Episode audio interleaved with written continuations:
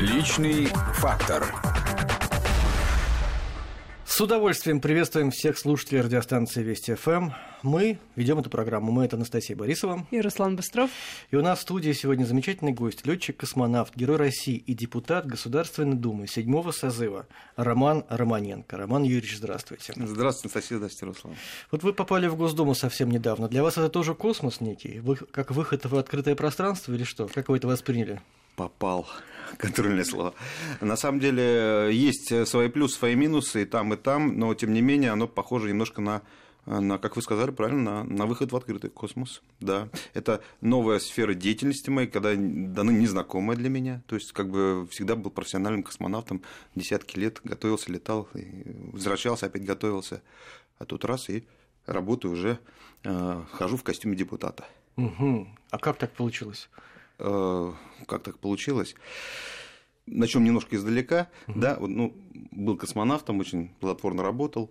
Вот. Э, и в один прекрасный момент, когда у меня был второй космический полет, э, Владимир Владимирович Путин вышел, вышел в эфир с нами поговорить э, о... поздравить нас в первую очередь Днем космонавтики, угу. вот, и поговорить о будущем космонавтики. Мы немножко так, ну, как бы у нас уже поздно было, на самом деле, мы не шибко хотели э, долго разговаривать, вот, и некоторые моменты он нам предлагал сам, э, тему для разговора. Ну, например, вы знаете, огромный проект э, под его контролем, это строительство космодрома Восточный mm-hmm. был в то время. Э, такой грандиозный масштабный проект, э, вовлечено очень много, много средств и так далее, сил, людей, науки, технологий. Вот, это что-то новое, первый гражданский космодром. А, и он нас э, поинтересовался, э, ребята, вот как бы не готовы же все москвичи сразу взять, там с Королева, откуда это специалисты, которые сейчас работают в шли поехать э, в Амурскую область для того, чтобы поднимать это дело. То, конечно же, надо построить там город. Город, и предложил название, говорит, давайте это большой город, там будут специалисты, люди, инфраструктура и так далее. Как вы думаете, как его лучше назвать? Мы пока чесали там затылки, думали, ну, ночь уже. Он говорит, вот у нас такая идея есть, Циолковский, как вы думаете? Мы, конечно, согласны, конечно, согласны. И как-то у меня так раз в голове застряло, потом я вернулся из космоса, продолжил работать уже на Земле, я уже не готовился в космос по каким-то там одним причинам, так получилось, что ну, я пока не был готов э, к выполнению спецтренировок и, соответственно, к полету по медицинским показаниям. Угу. Вот. И командовал отрядом руководил отрядом, помогал работать, готовить экипажи, э, вот, и так далее. И э, мне позвонили, я вернулся из отпуска, ночью позвонили, у меня привычка такая, в отпуске всегда отключать телефон, для того, чтобы по-настоящему провести отпуск. Вот. И когда я вернулся, включаю телефон, в гараже как раз ставили машину в гараж ночью, мне звонят, говорят, тебя разыскивают везде, и выйди на связь с таким-то человеком. Я выхожу на связь, он говорит, Роман Юрьевич, у вас до утра решить надо. Чем быстрее, тем лучше. Э, Решить, в что? Госдуму. Угу. В Госдуму пойти. А что Но это еще Госдума шестого созыва. Да, да, ага. да. Так. Вот, э, как бы доработать за того человека, который был выбран тогда угу. еще в Тамурской области. Вот он пошел в Совет Федерации, а вы, говорит, как раз именно тот человек, который и займется как раз э, строительством, помощью работы, контролем космодрома Восточный, в том числе есть новый законопроект образования, вот, города Циолковский, давайте-ка, возьмите да. это все, сделайте ему ноги. Я говорю, нет вопросов, займемся, все, все вопросы с удовольствием решу. И все. И То вот, есть вот так э, вот легко в одну ну, ночь вы решили легко? покинуть космонавтику? Конечно, конечно же, дело в, том, что, дело в том, что я очень долго консультировался, звонил друзьям-депутатам, друзьям, те, которые уже работают в политике. Вот, э, и, конечно, они говорят, это очень хороший сейчас вариант, давай по-другому все только мечтают об этом. Ну и понимая то, что я уже э, не летая в космос, дорога молодым, они у нас уже вот летают, уже после меня еще столько много молодых космонавтов летало, и слава богу. Я думаю, освобожу им дорогу, а сам пойду попробую себя на новом поприще. Тем более, очень полезно для космонавтики. То есть, это наш восточный космодром и так далее. Все, у меня все получилось. Мы сделали быстро закон этот, продвинули в течение полутора месяцев. 31 декабря 2000 2015 года президент подписал указ о создании образования нового города Циолковский, и все поехало. Ну, Я ездил ну, туда, принимал там, заявки. Говорит, все поехало. Там столько проблем было с тем восточным, и до сих пор Это с восточным. Ну, космодром, э, они остались, да, но мы же сделали запуск в этом году. Угу. И практически, Не я с считаю... первого раза, правда? А? Не с первого на раза, второй правда? день, На Да. второй день сделали старт. Мы, конечно же, все слезаем на глазах смотрели. Мы не верили в то, что начинали пять лет назад тогда еще. И мы не верили, что это произошло на самом деле. Небольшая задержка была, конечно, обещали это в декабре. В результате мы запустили это практически э, в апреле под День космонавтики после Дня космонавтики, 28 апреля, насколько я помню. Вот. Все удалось, все счастливы, поэтому на этом потом созыв закончился. Э, Я и подумал, что, в принципе, по большому счету было бы правильно, конечно же, Оренбуржье поддержать, потому что он мне близок, так как у меня отсюда и дед, и бабка, и отец здесь родился, и дом стоит в Колтубановке, мы, я знаю очень много людей, и оно связано и с э, военными, очень много воинских частей и все такое. Вот поэтому я сейчас с удовольствием принял участие в выборной программе. Меня э, избиратели Оренбургской области поддержали. И вот я сейчас здесь э, уже, уже сделал первый заезд в регионы. Поработал. У вас была недавно региональная неделя. Да, да. Ну а как костюм депутата удобнее, чем костюм космонавта? Нет, безусловно, конечно, костюм э, скафандр космонавта, он плотнее, тяжелее. Надежнее. Там все дороже. вот. И что самое интересное, он шьется индивидуально. Хотя, может быть, некоторые костюмы депутатов тоже шьются индивидуально. Скучаете по космосу?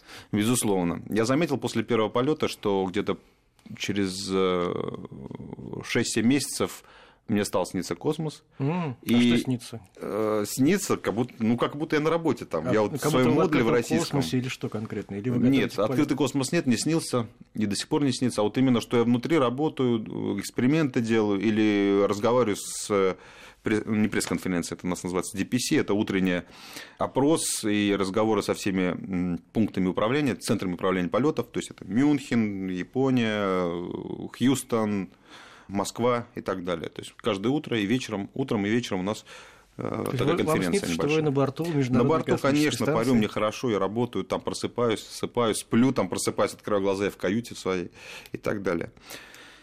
Это снится. Вот, поэтому и начинаю сразу после этого вспоминать, доставать свои архивные записи, видео подготовки, YouTube смотрю, там, кстати, очень много информации про то, как мы стартуем, как экипаж mm-hmm. готовится, пресс-конференции и так далее. И вот, конечно же, вот это начинаю просматривать вечером. А вы всегда мечтали стать космонавтом с детства? Не всегда, не всегда, точнее, не то, что не всегда, а не с детства. Часто мальчики мечтают. Конечно, безусловно. Я, я уже давно всем рассказываю, у меня этот вопрос классический. Конечно же, я в детстве, насмотревшись «17 мгновений весны» и все такие фильмы да. патриотические, всегда хотел стать или разведчиком, или милиционером. Хотя вы могли бы я мечтать стать космонавтом. Вы же, вы же потомственный космонавт. Да, вот я сейчас дальше продолжу свой разговор по этому вопросу. Вот, но никак не космонавтом. Почему? Потому что все космонавты в то время жили в двух домах в Звездном городке. Номер два и номер четыре. И они все там, и дети, и жены, и семьи, все с утра до вечера видели друг друга. Наши отцы вместе уходили на работу, улетали в командировку, прилетали, а мы, пацаны, девчонки, мы там играли, бегали в войнушку. Для меня, для нас казалось в закрытом городке, в закрытом городке, что э, все вокруг космонавты одни. Их так много, они каждый день. И нам казалось, где же этот другой мир-то, не космический. И все. И в результате получилось, что так мы настроились, что когда мы разлетелись уже, кто в какое училище, кто куда, в институты, мы поняли, что на самом деле космонавт раз-два обчелся. Вот. Мой отец 42-й космонавт тогда был в Советском Союзе, есть остается порядковый номер 42, да, я 103-й. Тогда, когда я заканчивал школу и уезжал в Суворовское училище в Санкт-Петербург, было всего лишь 60 космонавтов. Может быть, даже 56. Вот, поэтому их было совсем немного. Я понял, когда уже на дистанции, на расстоянии в Санкт-Петербурге, я понял, что на самом деле это очень здорово быть космонавтом, их же так мало, и они выполняют настоящую мужскую работу. Но единственное, что я понял, что, конечно же, я посвящу свою работу чему-то военному. Вот. Здоровье позволяло, отец меня сразу в детстве сводил на центрифугу, прокрутил, сказал, Роман, у тебя полностью мои задатки, так что имей в виду, я тебя не буду заставлять, потому а что он очень не тяжелая заставлял, работа. Да, вы сами выбирали. Ни в коем случае, говорит, я тебя не могу, потому что это реально, это серьезный шаг в жизни твоей. Он может и поломать твою карьеру, твою жизнь, или а наоборот помните, поднять тебя. когда в детстве отец улетал в космос, как вам был лет? 77 год, мне было 6 лет. Наверное, плохо помните. Хорошо помню. Помните, да, несмотря Конечно. на такой возраст? Вы знаете, раньше так это было здорово поставлено. Ну, спутниковой связи ничего не было, одни кабели, да, и приезжали здоровые вот эти вот такие передвижные студии, генераторы внутри машины. Куда приезжали? В Звездный городок? В Звездный городок. Специально, под чтобы дом. сеанс связи сделать с родными или что? Э, Да, да, да. Под дом прям приезжали. Нет, там все было. Там и телевидение, все каналы приезжали. Брали интервью у семьи в этот момент, когда стартовала ракета. И показывали в центре управления полетом, что происходит. И такие же стояли вокруг нашей, нашего дома 3-4 машины здоровых там. Э, Первый канал, там как там, Россия раньше было там, да? О- о- Ну, нет, ОРТ раньше там был один у нас Ну, канал. первый был. Первый был. Первый и единственный. Да. Ну, а, импортные еще приезжали же каналы. Франция, Чехия и так далее. Вот они все это, Чехословакия тогда. И, конечно, эти машины, длинные кабели, которые шли вверх через балконы, через подъезды, заходили, и все это как вот такая паутина, оно все заходило в нашу квартиру. Некоторые приходили гости и шли по этим кабелям и заходили поздравлять. Это все снималось. Небольшие интервью, руководитель, командир отряда приходил, начальник центра подготовки, все в форме ходили.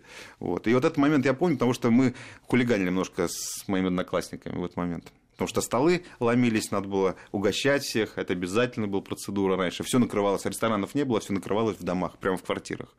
Я помню, вот этот, мы кучу пирожков этих съели там с ребятами и так далее. Но это вы, мальчишка. Мать ваша, наверное, переживала. Все-таки это опасное дело полет. Конечно, безусловно. И вот когда уже стал я космонавтом, она сказала, ну ё-моё, ну что же опять, Опять мою начинать? голову? Ну Сколько можно? только отдохнула, муж э, уволился, слава богу, отдохнуть решил. И тут опять сын на тебе.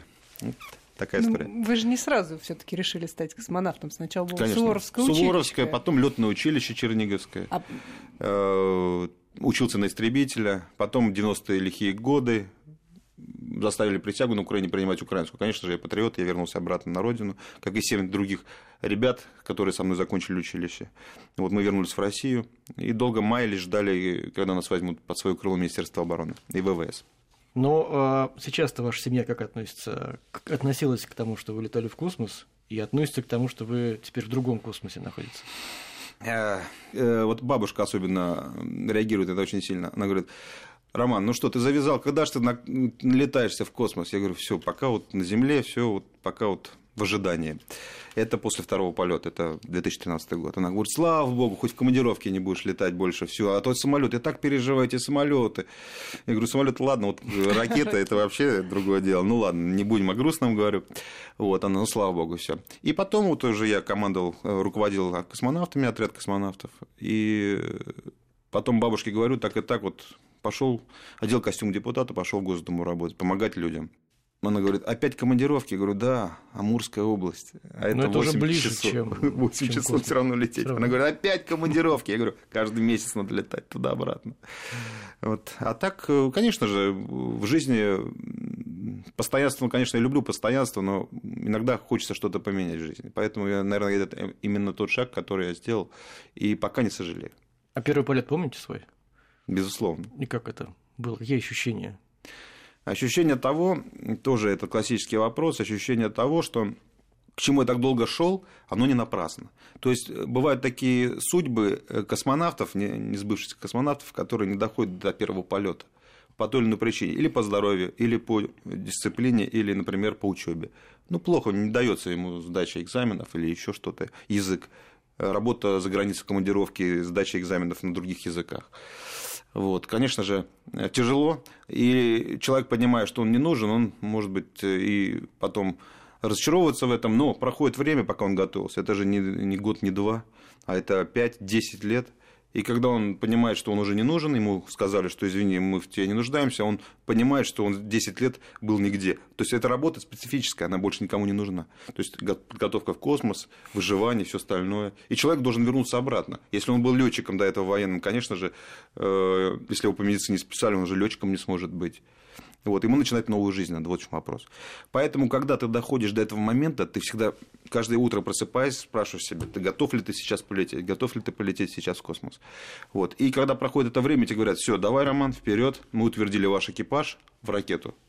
Вот ты садишься в ракету, ты еще не веришь, что ты летишь в космосе, ты думаешь, что ты в тренажере до сих пор, потому что до сих пор на сегодняшний день очень сильный тренажер, и единственное, что, конечно, нет невесомости, а так и дым, и пожар, и двигатели работают, и тряска, и все это есть. Вот. Ну, и когда я сел туда, я еще не верил. Говорю, ребят, я не верю до сих пор, вот когда вот я почувствую невесомость, и не 20 секунд, не 30, а дольше.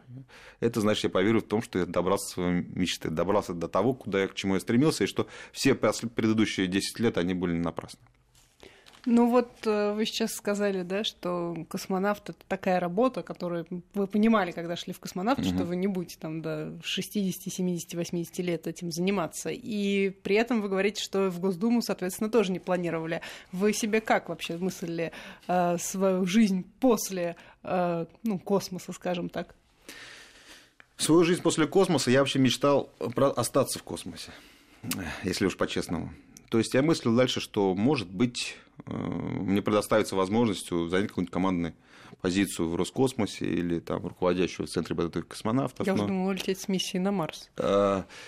Говорили мне о том, что, Роман, вы как никто подходит именно для этой миссии. Я говорю, с какой точки зрения? Вы хотите меня избавиться? Или на самом деле? Но я понимаю прекрасно, и что тут обманывать всех, что на самом деле миссия на Марс будет не раньше, чем в 2025 году, а то и дальше туда. Вот. Ну, планы есть, конечно, грандиозные, я верю в них, и все космонавты верят. Может быть, те, которые вот, вот через скоро, через пару лет придут, объявят новый набор в отряд космонавтов, не придут, может быть, они могут мечтать об этом. В 2025 году э, мне уже будет не 30 лет и не 50. Поэтому это так здорово, конечно, но я на... доживу, может быть, доживу до этого момента, но я уже вряд ли уже захочу лететь на Марс в то время. А вы когда только-только попали в Госдуму, в шестой созыв еще, соответственно, вы не исключали для себя возможности обратно вернуться и в Роскосмос, и даже, возможно, совершить еще один полет. Говорили, правда, что это будет. Вот сейчас вы все еще предполагаете для себя такую возможность? Абсолютно верно. Но тогда э, я так недалеко, не так далеко смотрел, и был разговор, и были статьи, и у меня брали когда интервью там в Амурской области, и, конечно же, я всем говорил, ребят, вот я на своем примере вам покажу, что в 2018 году, а первый пилотируемый полет был запланирован на 2018 год. Я я говорю, на своем примере я полечу первый. И все таки о, Роман, давай, ты первый, все. И это наш, это Тамурский, Пручанин. Первый полетит в 2018 году, но сдвижки пошли, пошли, пошли. И сами понимаете, что э, пусть молодежь летит, есть достойные ребята, которые готовы это выполнить, пусть они летят. Я с удовольствием постою, похлопаю в ладоши и понаблюдаю за ними, своими друзьями, с которыми мы еще к этому стремились в свое время. А вообще космос, как вы думаете, Роман Юрьевич, сможет ли стать объединяющим фактором вот в нынешних таких непростых условиях, когда Россия ссорится с остальным миром, там, или остальной мир ссорится с Россией? Ведь МКС – это такая модель, мне кажется, идеального мира, когда в замкнутом пространстве находятся люди совершенно из разных стран, э, где разная политика, да, где политики не дружат друг с другом, но здесь они в этом пространстве сотрудничают, они являются друзьями. Может ли космос стать такой сферой, которая объединит э, там, Россию и остальных, и, там, несмотря на все то, что происходит? Руслан, вы абсолютно правы. Именно вот э, Международная космическая станция на сегодняшний день является единственным вот этим как бы как вы заметили, местом, где на самом деле нет ни финансовых отношений, никаких денежных. Мы не говорим о политике. Если мы читаем про политику вечером, там чисто посмотреть э, поверхностно, без детализации. Мы не обсуждаем политику за столом вечером на ужине, когда все вместе собираемся вокруг э, обеденного стола. И правда, на самом деле, э, вот я, мне довелось полетать и с американцами, и с японцами, и с европейцами, и с мексиканцами космосе с канадцами два раза. Вот. Э, не у каждого есть возможность сразу с двумя, э, два раза подряд слетать с канадцами, потому что у них не такой большой отряд, и как бы, ну, это не важно. Вот. И обсуждая, мы обсуждаем все подряд, только не политику не лезем туда. И еще хочу добавить, что вот именно представление идеального общества у нас в космосе на МКС. Э, я знаю, что э, специалисты изучают этот момент, смотрят, как э, изучают наши взаимоотношения с точки зрения психологии, с точки зрения социологии и всего остального. И, наверное, может быть, они какие-то делают серьезные выводы, потому что изначально нас набирают космонавтов, я думаю, что и астронавтов, психологически подготовленных к этому моменту. Мы проходим очень мощный психологический а, отбор, на этапе прихода в отряд космонавтов, а также на этапе формирования экипажей, международных экипажей. Представляете, там такая махина, которая стоит столько денег, если у кого-то с головой не в порядке, то это, минимум это будет драка, а максимум это что-нибудь произойдет с системой, или он вообще его направит куда-нибудь непонятно куда. Вот, ночью, пока все будут спать. Хорошо земля контролирует снизу и всегда может оповестить всех. Но, тем не менее, такого, как правило, такого не было. Нас правильно формируют, психологически э, совмещают экипажи, мы гибкие, мы можем и прекрасно понимаем, что если с первого дня мы поругаемся, то нам придется полгода летать и ходить сторонами друг друга, дуться, не общаться, а это нарушение наших наших программ, научных экспериментов и так далее. Это нехорошо. И, как обычно, вы знаете, что формируются э, микрогруппы, экипаж 6 человек, там 2 человека отдельно, 3 там может быть, и все. И начинается вот это вот не допускается такого в космосе. Все, все хорошо, поэтому идеально. И еще хочу добавить, что из космоса именно почему, почему так любим любоваться и возвращаться в космос много раз, пока есть возможности, любоваться Землей. Потому что э, сверху мы видим планету, и мы не видим границ между странами. Это очень важно. Вот, поэтому мы, э, ну, космонавты, да, любят свою работу и Э, до такого, знаете, до фанатизма уже рвутся для того, чтобы быстрее подняться в космос, быстро настроить фотоаппараты, фотографировать эту красоту Земли, на которой не видно ни политических отношений, ничего, ни конфликтов. Ну, на Земле все по-другому получается, да? Несмотря на то, что вы сверху видите одно, да, границы да, есть, да. и они все более отчетливы. Там есть санкции, есть антисанкции. Mm-hmm. Почему mm-hmm. так происходит? Как сделать так, чтобы вот вашу модель отношений в космосе перенести на Землю? Все возможно это? Возможно. Слишком, конечно, э, большие амбиции у различных э, государств, или наоборот, некоторые что-то недопонимают. Я не знаю, все-таки э, я думаю, что вот эти отношения человеческие, они немножко забыты в настоящее время. То, что было, может быть, раньше, давно. Вот. Конечно же, безусловно, надо обращать внимание на это и как-то пусть специалисты подумают об этом. Мы всегда приложим усилия для того, чтобы помочь, проконсультировать и рассказать, как на самом деле это происходит в космосе. Но, с другой стороны, всегда было сотрудничество, да, несмотря на то, что там Россия и США конкурировали, все равно и европейцы летали на наших кораблях, да, да. Американцы Совместный тоже... проект, вот э, Экомарс, да, вот э, недавно, который практически Но была долетел. и конкуренция все таки Конкуренция, конкуренция была. Холодная война, она была всегда. И сейчас есть небольшая конкуренция. Но такое ощущение, что это здоровая все-таки конкуренция. Сейчас она более здоровая. Надеемся, что она такой останется. Но вот видите, вот последняя информация, которую я сегодня утром ехал на работу, увидел э, по телевизору, что мы опять с НАСА начинаем сотрудничать в плане э, полета на Венеру. Уже про Марс понятно все, да? На Венеру. То есть, вот какие-то такие, может быть, долгосрочные проекты ну, начинают уже говорить об этом. И я еще раз говорю, что у нас нет никакой политики между вот именно даже в тот момент, когда санкции самый максимальный пик достигли, и тем более и, мы продолжали летать с нашими партнерами, и мы никогда это не обсуждали, да, если обсуждали, просто сводили это на, на какую-то шутку, как анекдот, может быть, какой-то, и все. Э, я думаю, что вот именно примеры отношений наших, вот он должен показать о том, что ну, санкции эти ни к чему, может быть, это какая-то большая политическая игра между странами, но тем не менее оно так э, должно, конечно, мы все за, чтобы это все было как у нас в космосе, чтобы это все закончилось. Ну, мы сейчас вынуждены прерваться, потому что у нас э, новости по плану, а потом обязательно продолжим беседу. Напомню, что у нас в студии летчик-космонавт, герой России, депутат Государственной Думы Роман Романенко. Вернемся через несколько минут. Личный фактор.